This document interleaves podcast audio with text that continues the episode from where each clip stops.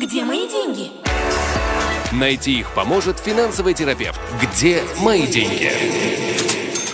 Дорогие друзья, лучшее радио продолжает свой эфир, и в нашем эфире финансовый терапевт Игорь Лупинский. Игорь, проверка связи вечер. Игорь сегодня, к сожалению, снова не в студии. А, э, кстати, сегодня вот тебя уже дожидается первый вопрос от нашего слушателя Владимира. Дорогие друзья, будьте как Владимир. Он не стал ждать до 18.55, чтобы задать свой вопрос. Он задал его в 17.54. Представляете? Будьте как Владимир, потому что эта программа, в принципе, предназначена для того, чтобы э, Игорь давал ответы на ваши вопросы. Эта программа программа для ваших вопросов э, по любой, любой тематике, которая связана с финансами, с э, экономикой, инвестициями, страхованием, банками и т.д. и т.п. Э, наш номер студийного WhatsApp 050-891-1064, 050-891-1064. Вопросы принимаются исключительно в письменном виде на этот WhatsApp Messenger. Я думаю, что все уже это прекрасно знают. Ну что, Игорь, переходим сразу к первому вопросу. Да-да-да, отвечаем на вопрос. Поехали. Отвечаем на вопрос. Э, Игорь, здравствуйте. Хотел взять 8 тысяч шекелей в блендере суду. Мне отказали без объяснения причины. Если что, у меня зарплата 8500 нетто. Как можно их убедить, чтобы они мне суду дали?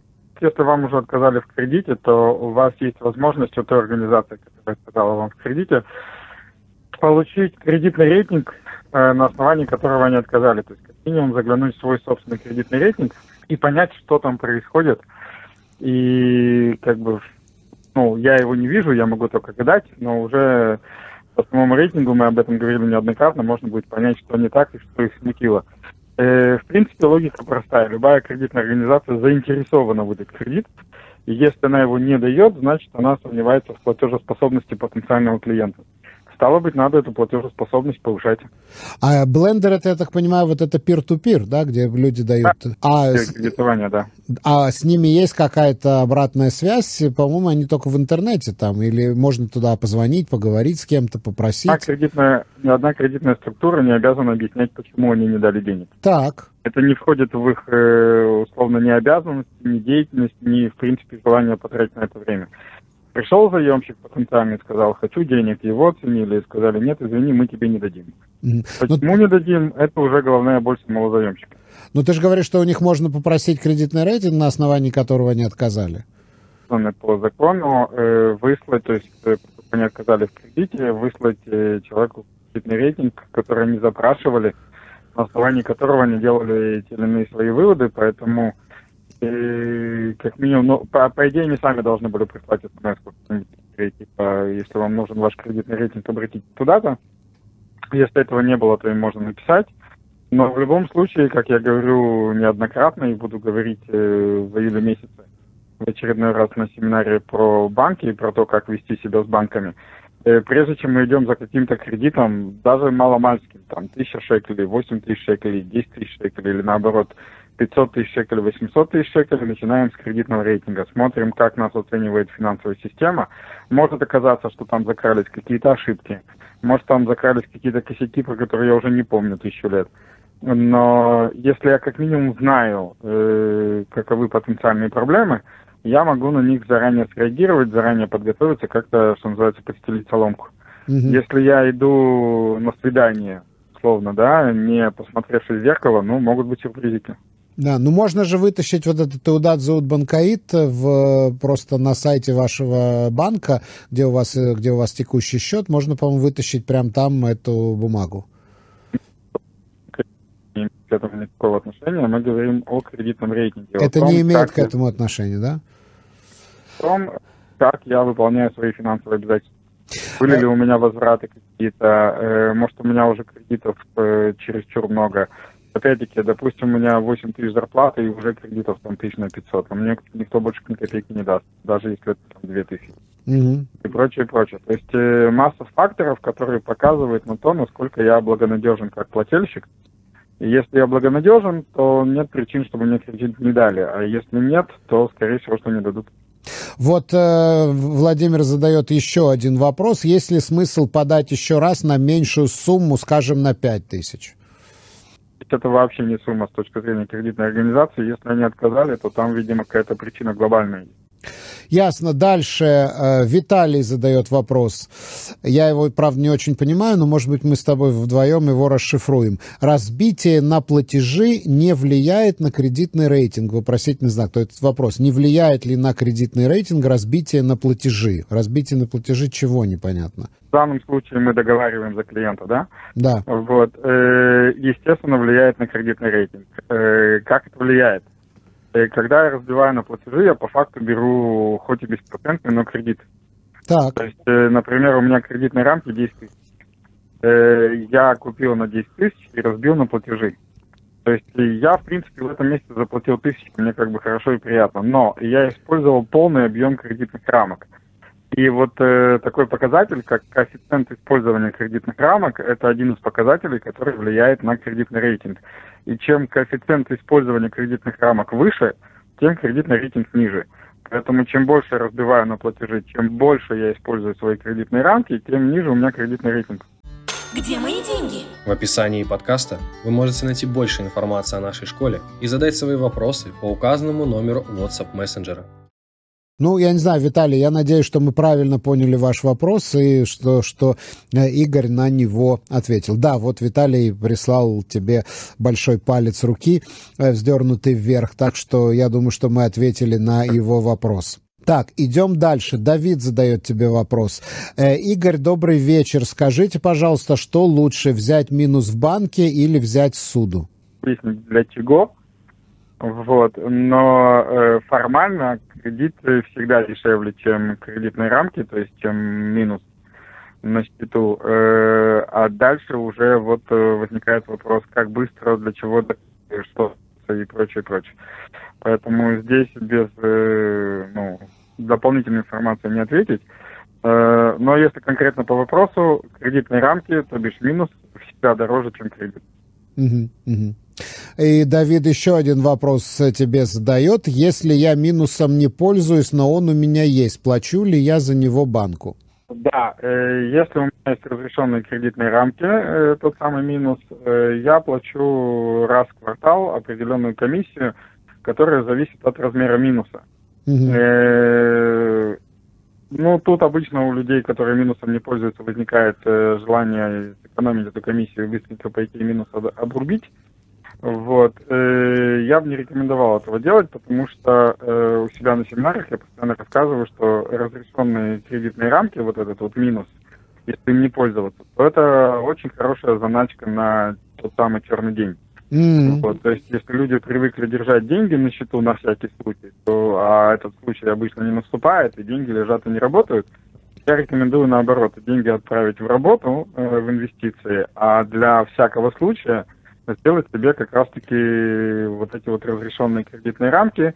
Да, раз в квартал надо будет заплатить там 10, 12, 15, 20, там, 30 шекелей в зависимости от размера минуса, но зато эти деньги за этот же квартал заработают в разы больше, чем их просто держать на счету. То есть, э, скажем так, э, если вдруг какая-то непредвиденная обязательная трата, какой-то, не знаю, черный лебедь, какой-то форс-мажор, то тебе не надо просить суду, никуда ходить не надо, ты просто берешь деньги из минуса, и потом когда-нибудь ты возвращаешь в удобные тебе э, сроки. Самое договариваться о кредите в момент, когда случился форс-мажор. Все понимают, что ты уже, и либо не дадут вообще, либо дадут на новых условиях. Mm-hmm. А так у тебя есть разрешенная кредитная линия, в которой ты можешь нырять, уже никого не спрашивать. Так, дорогие друзья, я напоминаю 050-891-1064, номер нашего WhatsApp мессенджера, и вот у нас пошли вопросы просто один за другим. Лариса задает вопрос. Э, так, так, так, так. Нет, это почему-то... А, нет, вот секунду, да. Игорь, скажите, пожалуйста, была проблема на счету, и мне банк пошел навстречу, сделала Альвау Мисс Дерет, Мисадерет, видимо, это суда для наведения порядка, если так это перевести. Не знаю, может быть, у тебя есть более точный перевод. Значит, банк пошел навстречу, сделал альвау мисдерет, но теперь у меня нет не Орат Кевы, я не имею права, я не, не, не, не могу страховки оплачивать, Купат Холим, я от СМАИ, телефон оплачивать со счета банк не разрешает, все эти Орат Кевы, очень неудобно жить, что делать мне, есть смысл пойти в другой банк или нет? Так, ну, сделали, человеку сделали то, что называется альват издер, то есть когда у человека были долги банку, и банк, прежде чем отправить это все в суд, пришел и сказал, давай договариваться. Так давай договариваться, до чего-то договорились. Э, тут нужно проверить, ну, по идее, на каких условиях. Э, тут как-то везет. Иногда условия бывают человеческие, иногда бесчеловеческие.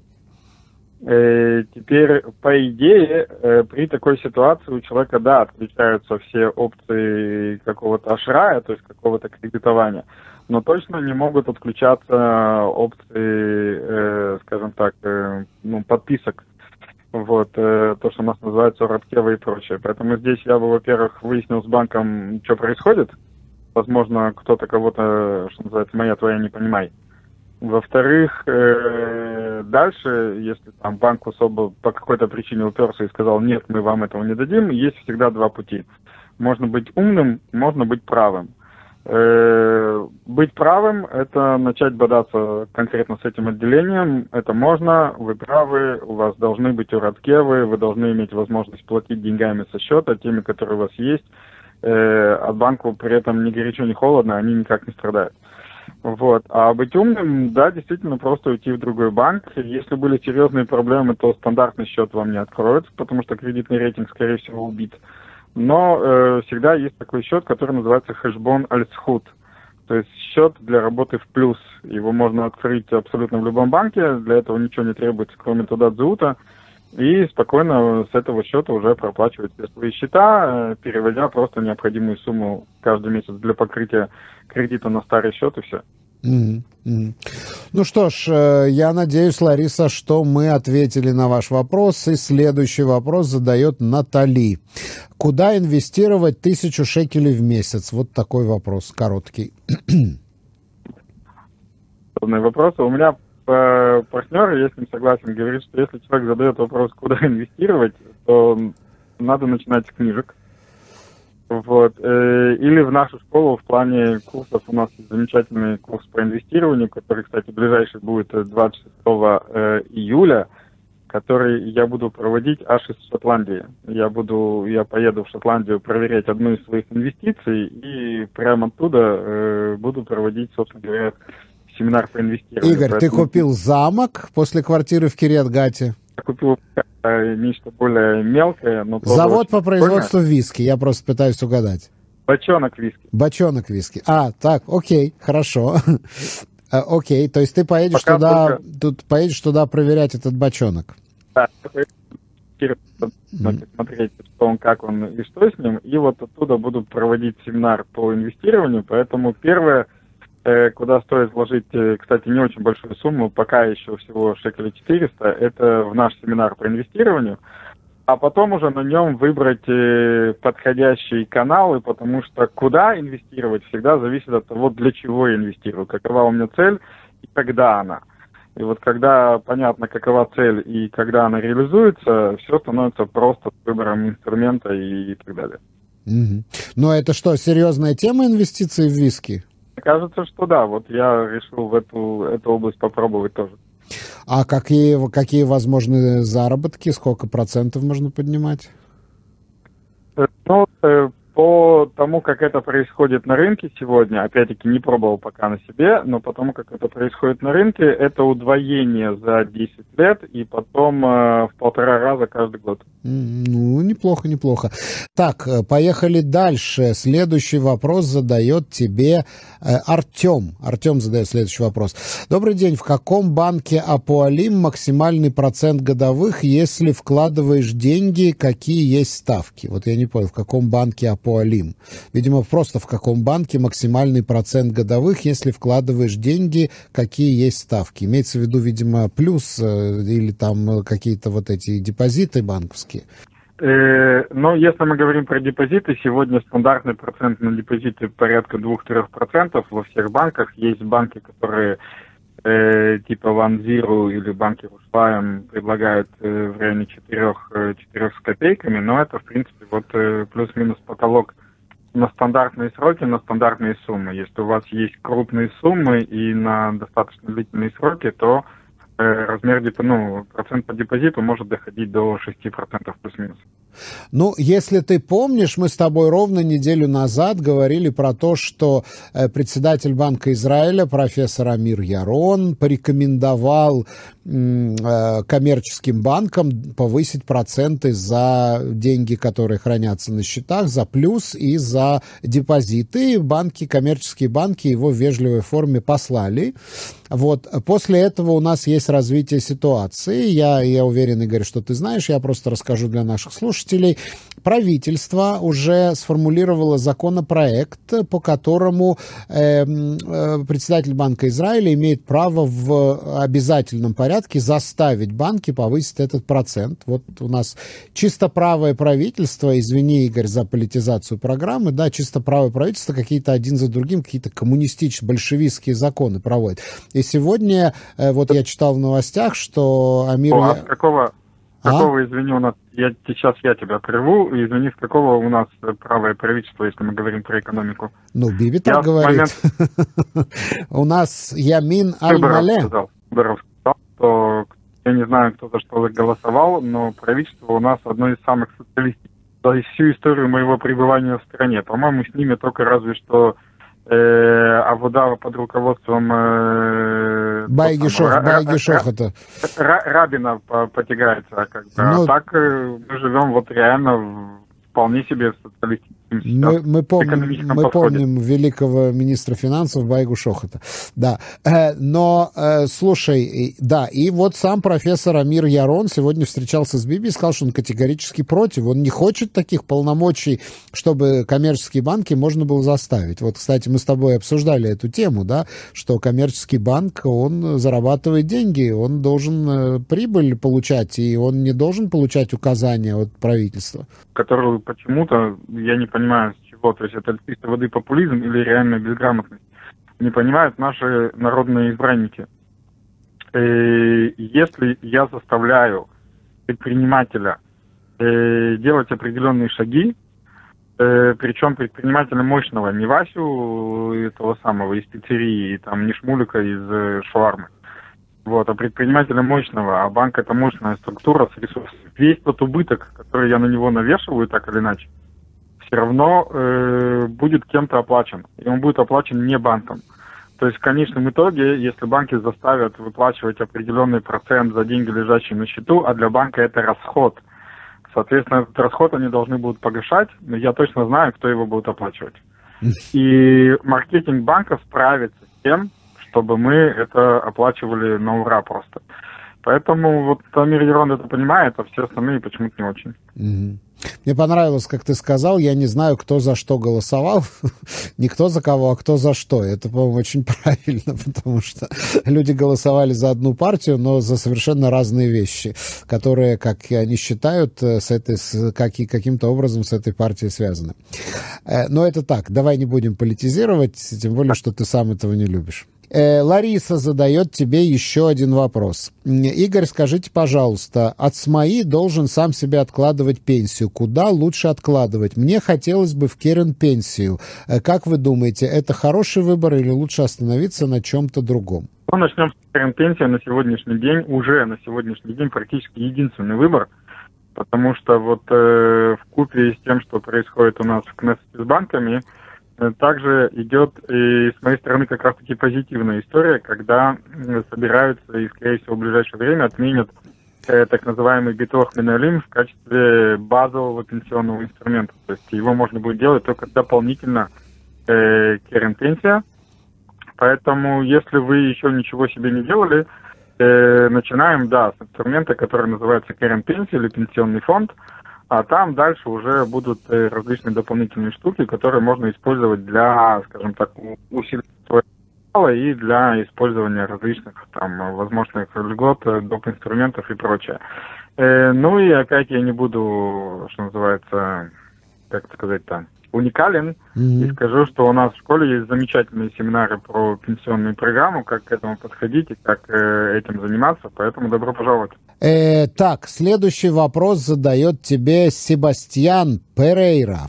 Вот, прям, но на русском языке почему-то задает Себастьян Перейра.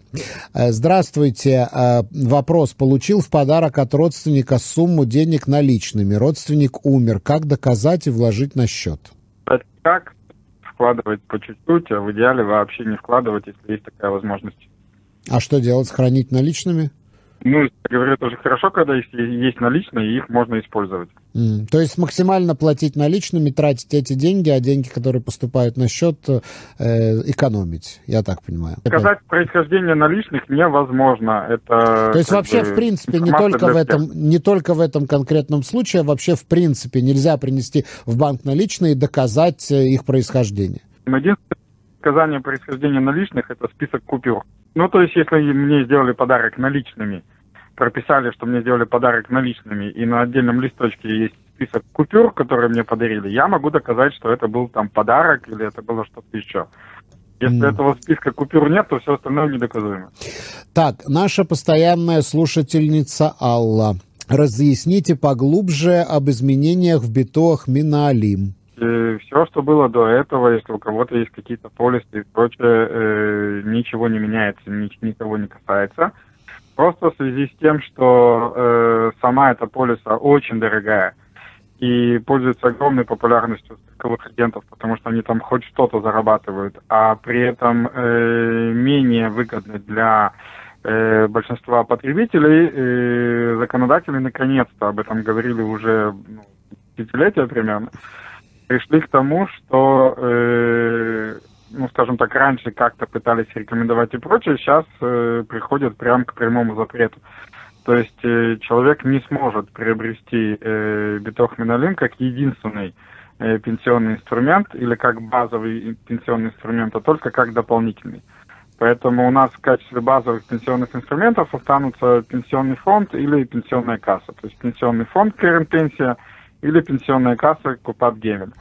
Вот. А битох минералин, если кому-то ну, очень захочется по какой-то причине, можно будет э, приобрести как дополнительный инструмент, только при условии, что э, доход человека превышает 24 тысячи шекелей в месяц брутто. Где мои деньги? В описании подкаста вы можете найти больше информации о нашей школе и задать свои вопросы по указанному номеру WhatsApp мессенджера. Я надеюсь, э, я надеюсь, э, Алла, что, что Игорь ответил на ваш вопрос. Э, следующий вопрос задает тебе Кристина. Я вышла замуж, и мы с мужем сейчас думаем, открывать ли нам совместный счет и закрывать наши личные счета, или, может быть, оставить и личные счета и сделать совместный счет, или, может быть, оставить только отдельные счета. Что вы нам посоветуете? Советую, во-первых, договориться, потому что наличие и количество счетов – это уже производное от того, как людям удобнее э, управляться своими финансами. И здесь, э, ну, можно, если вкратце, разделить э, взаимоотношения на три опции. Еще раз сразу скажу, что все эти опции все хорошие. Вот, нет такого, что что-то плохо, что-то хорошо, это просто как людям психологически удобно. Опция номер один – это один счет, совместный коммунизм – все на одном счету, все видно, все понятно, все хорошо. Опция номер два – это когда у каждого свой счет, но тогда э, для того, чтобы не было балагана, э, должна быть четкая зона ответственности, кто за что отвечает, и я это называю капитализмом, то есть там очень жестко, то есть условно, если у нас раздельные счета, и я там отвечаю за молоко, мясо, а там супруга за рыбу, одежду, вот, и у кого-то из нас не хватает денег, то это прям займ. То есть занял деньги, вернул деньги, и все как полагается. Вот. И третья опция, когда люди хотят, в принципе, вести некий такой совместный бюджет, но при этом иметь какие-то там, возможно, личные зоны, э, типа вот э, сюда не лезь и прочее, то это может быть три счета, когда есть три счета, когда есть совместный счет, э, на котором ведется тот совместный бюджет, о котором договорились, и два личных счета, на которых есть вот это вот та самая личная заначка, которой я занимаюсь самостоятельно. То есть, э, вот... А зарплата на какой счет приходит? Зарплату каждый получает на свой личный счет, а на общий счет потом переводит какую-то определенную договорную сумму. зарплата получают, приходят на личные счета и потом складываются в зависимости от договоренности, в общий счет складывается та или иная сумма. Угу, угу. Окей. А, еще один вопрос от Кристины. С нами живет еще бабушка, которая получает пенсию. Можно ли ее третий тоже включить в этот счет? Ну да, конечно. На счету любое количество людей. То есть на счету может быть любое количество людей, нет э, в этом э, никаких ограничений? Быть сколько угодно людей, можем условно всем подъездам в доме записаться на один счет, и никаких проблем не будет. Я себя представляю. Такое тоже бывает. Да. Э, дорогие друзья, я еще раз вам напоминаю, 050-891-1064, наш WhatsApp мессенджер. Пожалуйста, задавайте ваши вопросы. До конца этого часа э, Игорь будет на ваши вопросы отвечать совершенно безвозмездно, то есть даром. И используйте, пожалуйста, это время. А, не тяните до последней минуты, потому что в конце у нас начинается дикий цейтнот, и задавайте вопросы прямо сейчас. Э, пока наши слушатели думают над вопросами, какие бы вопросы тебе еще задать, расскажи, пожалуйста, что у тебя дальше в программе в школе, где мои деньги. 5 июля, то есть э, буквально, что это получается, через неделю уже получается, да, э, будет семинар по страхованию. И это очень важный семинар для людей, которые, с одной стороны, не хотят переплачивать э, по страховкам, а с другой стороны, могут быть недозащищены либо в силу своей, как бы, скажем так, в силу пренебрежения э, возможными страховыми случаями, либо в силу незнания и недоверия к тому, как работает система.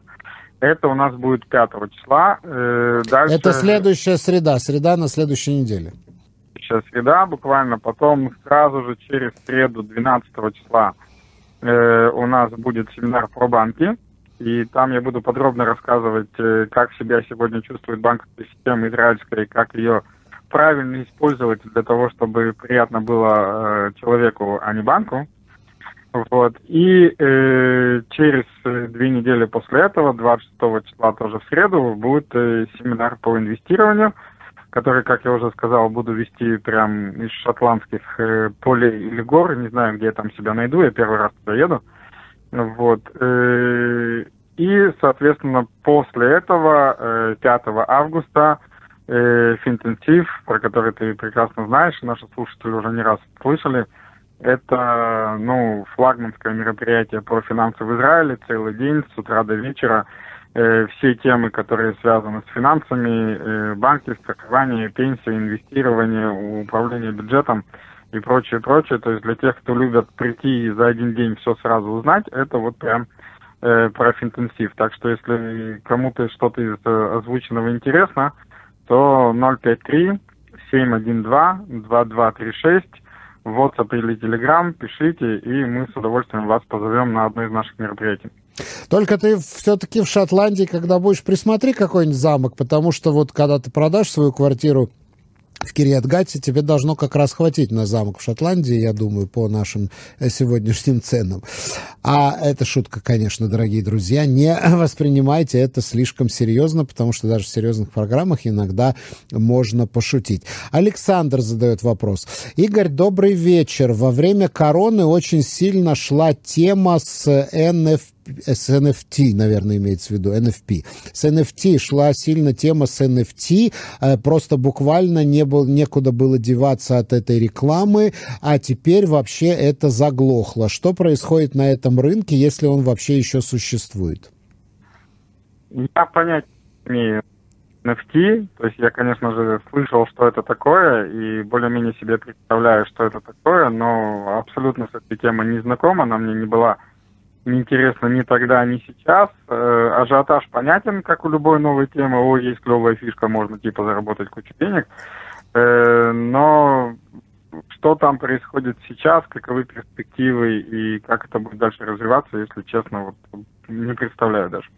Ну вот мое мнение, уважаемый Александр, мое мнение, вот просто во время короны, мы, кстати, с Игорем тоже это много раз обсуждали, было огромное количество вертолетных денег, и по рынку ходили люди с огромными мешками искали, куда бы эти деньги проинвестировать. Сейчас ситуация совсем другая. Сейчас э, во всем мире повысились ключевые ставки банковские, и теперь э, инвесторы очень-очень даже перебирают, куда инвестировать. Может быть, из-за этого, потому что NFT, ну да, действительно, это такая, это вот когда вы покупаете права на какую-то картинку, да, и вырастет она, не вырастет, этих картинок совершенно бесчетное количество. Я тоже не очень понимал, э, как в это можно инвестировать, но во время короны, да, это как-то так работало, потому что просто некуда было инвестировать, э, были, люди ходили с мешками денег и вот этих вертолетных и не знали, куда их проинвестировать. Вот как-то так, по-моему, Игорь новая штука, которая может вызвать какой-то ажиотаж или сказать, о, за этим будущее, вызывает интерес, интерес подогревает другой интерес, потом включается, естественно, человеческая жадность, и все дружно побежали. Э, кому интересна, как бы, история, да, первых пирамид, э, добро пожаловать в тюльпанную лихорадку 18 века. Поэтому с NFT, как по мне, прошел примерно такой же процесс. Э, все дружно добежали до картинок стоимостью в миллиарды, а потом они стали особо никому не нужны. Вот. Ну, это нормальный процесс абсолютно. Угу, угу. Так, идем дальше. Вопрос задает, вопрос задает, вопрос задает. Друзья, подписывайтесь, так будет намного легче. Дима, Дима задает вопрос. У моей жены украли чековую книжку, или она ее где-то про ла, да, я не буду зачитывать это слово. Потеряла. Да, да, да, да. Что делать в этой ситуации? Во-первых, желательно сходить в полицию и оставить заявление. То есть оно никуда, естественно, дальше не пойдет, но вам нужно заявление о том, что у вас э, в данном случае там утеряна или украдена чековая книжка. То есть было заявление в полицию для того, чтобы у банка были обоснования э, все эти чеки отменить, э, впоследствии не трогая вас в случае, если, не дай бог, какой-нибудь из этих чеков всплывет. Потому что когда мы говорим про чеки, даже если, если вы выписали кому-то чек, даже если вы его отменили, то вы обязаны держать необходимую сумму на счету, пока этот чек активен. А чек активен в течение полугода. То есть если я выписал чек на там 1 июля, э, то я обязан держать сумму на счету до 1 января, пока эта сумма либо сойдет, либо не сойдет. И даже если я отменил чек э, в течение этого полугода, но э, как бы вклад человек, который этот чек вложил, не получил деньги по этому чеку, даже если я его отменил, э, из-за того, что у меня не было необходимой суммы на счету, я все равно получу статус возврата, как не было денег на счету. А это убивает э, все, включая кредитный рейтинг.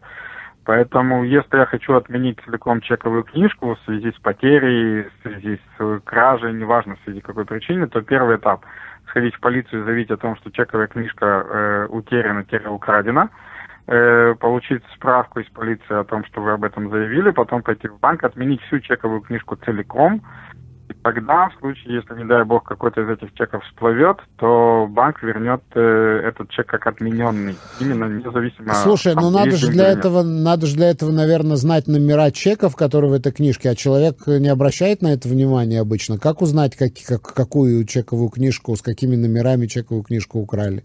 Ну, здесь интересоваться в том числе и у банка, как, то есть, э, какая чековая книжка была выпущена последняя, или если есть какие-то чековые книжки на руках, одна потрачена, то есть mm. всегда можно выяснить, э, о какой, о, как, ну, о какой серии идет речь. Но вот. ведь с, другой стороны, если этой чековой книжкой воспользуется какой-то злоумышленник, выпишет себе чек, то э, ему придется подделывать подпись. И можно ли доказать, что это не твоя подпись, и доказать, что это злоумышленник, и по его счету, на который он хотел этот чек вложить, э, определить его и, в общем-то, завести на него дело? но кредитный рейтинг все равно улетит, геморрой все равно будет, и он гораздо больше, чем прогуляться до отделения полиции. Mm. Мгм.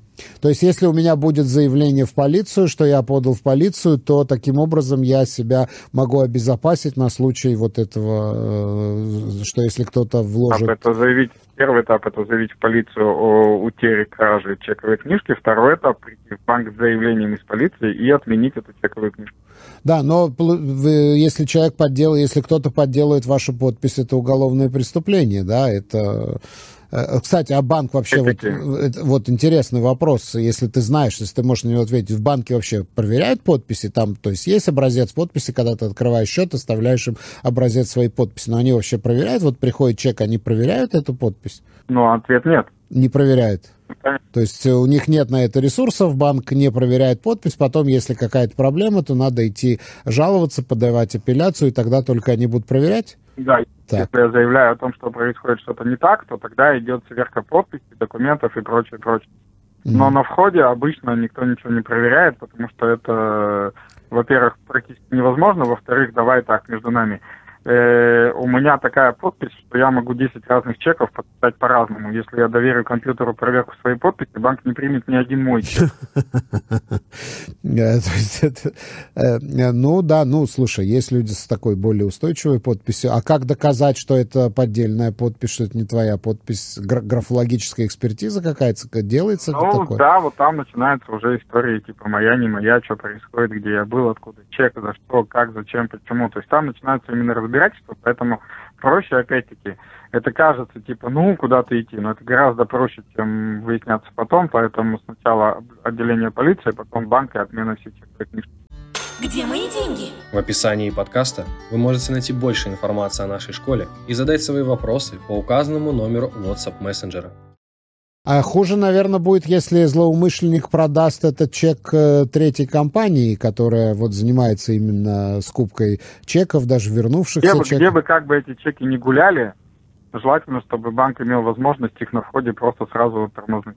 Мгм, мгм. А потом уже дальше разбираться. Потом уже дальше разбираться, как, как говорится, по всей, э, по всей строгости закона. Вот э, Ирина пишет, э, какие чеки? Уже нигде никто никаких чеков не принимает. Это уже давно в прошлом. Зачем их вообще получать? Ну, права, но как бы оставим... Я люблю фразу, я ее как-то услышал однажды и просто влюбился в нее. Мы согласились не соглашаться. Мгм. Вот я соглашусь не соглашаться с Ириной. Чеки сегодня пользуются как финансовый инструмент спросом ничуть не меньше, чем раньше. Вот. И во многих местах, особенно в связи с тем же самым снижением использования наличности, и иногда надо сделать крупную покупку, а там переводить из банка в банк неудобно, наличные не примут, поэтому проще всего выписать чек. Вот, и, ну, это продолжает работать. Съемы квартиры, и, ну, как бы, чеки из нашей жизни никуда не делись, и в ближайшее время точно не денутся. Да, ну еще чек удобен, когда ты идешь на какой-то там день рождения, свадьбу и бармицу и все такое, вот положить его в конвертик и в качестве подарка презентовать. Мне кажется, что вот тоже очень удобный, э, скажем так, инструмент э, для, для того, чтобы сделать подарок, и потом э, человеку не надо будет думать, что делать с наличными, да, человек вложит это на свой счет и получит все совершенно у него будет на счету. По-моему, так. Ты прав в этом смысле. То есть чеки никуда не денутся, есть масса примеров их использования. Просто раньше больше пользовались, потому что если ты приходил в банк и хотел снять наличные деньги со своего счета, то ты как бы сам себе выписывал, выписывал чек, и этот чек тебе как бы обналичивали. Я помню, была такая процедура, а сейчас, по-моему, это уже не практикуется. Говорю, Да. знаешь, почему так делали? Почему сами себе выписывали чеки? Потому что не было комиссионных за это. Наличных была комиссия, а за обналичивание чека комиссии не было. Вот, вот, я знаю, что вот, да, так было дешевле, так не надо было комиссию платить. Если я хочу получить наличные, мне проще выписать самому себе чек. Мгм, мгм. Дальше идем. Елена спрашивает, Игорь, скажите, вы брокерством, брокерством занимаетесь? Ну, тут я заниматься брокерством. Заниматься брокерством – это, ну, как бы, оказывать услуги брокера. Для этого нужно иметь брокерскую лицензию, э, которых у нас в стране очень немного. И нет, брокерством я не занимаюсь э, в том виде, как задан вопрос. Э, Если речь идет о каком-то участии там, в торговле или в обучении торговли, или еще каких-то подобных вещах, то здесь опять-таки вопрос в каком объеме и как. Но я в основном, э, то есть как человек, который преподает пассивное инвестирование, я за то, чтобы э, вашими инвестициями занимались специально обученные люди э, в специальных отведенных, специально отведенных для этого местах с полной прозрачностью и контролем, а вы там спокойно себе работу работали или там за детьми следили, или там отдыхали и прочее, прочее. И те, кто хотят торговать самостоятельно, это вообще отдельный, э, отдельный вид деятельности, требующий определенных навыков, кроме э, финансовых, в первую очередь психологических. И, скажем так, я своих студентов туда особо не сподвигаю. То есть я не мешаю, если кто-то очень хочет, но это очень опасная зона. Mm-hmm. Mm-hmm. Э, так, ну все, вопросы закончились. Я думаю, что было сегодня так довольно-таки интенсивно, согласись. Вопросы закончились, я смотрю. Э, и э, я не знаю, давай, э, у нас ну, буквально еще две минуты осталось. Нет, я думаю, что мы э, какую-то большую тему, э, большую тему поднимать не будем. Э, кстати, ты знаешь, э, в конце прошлой недели э, мне позвонили вот такой спамовый звонок, как всегда, и предложили инвестировать в Эль-Аль.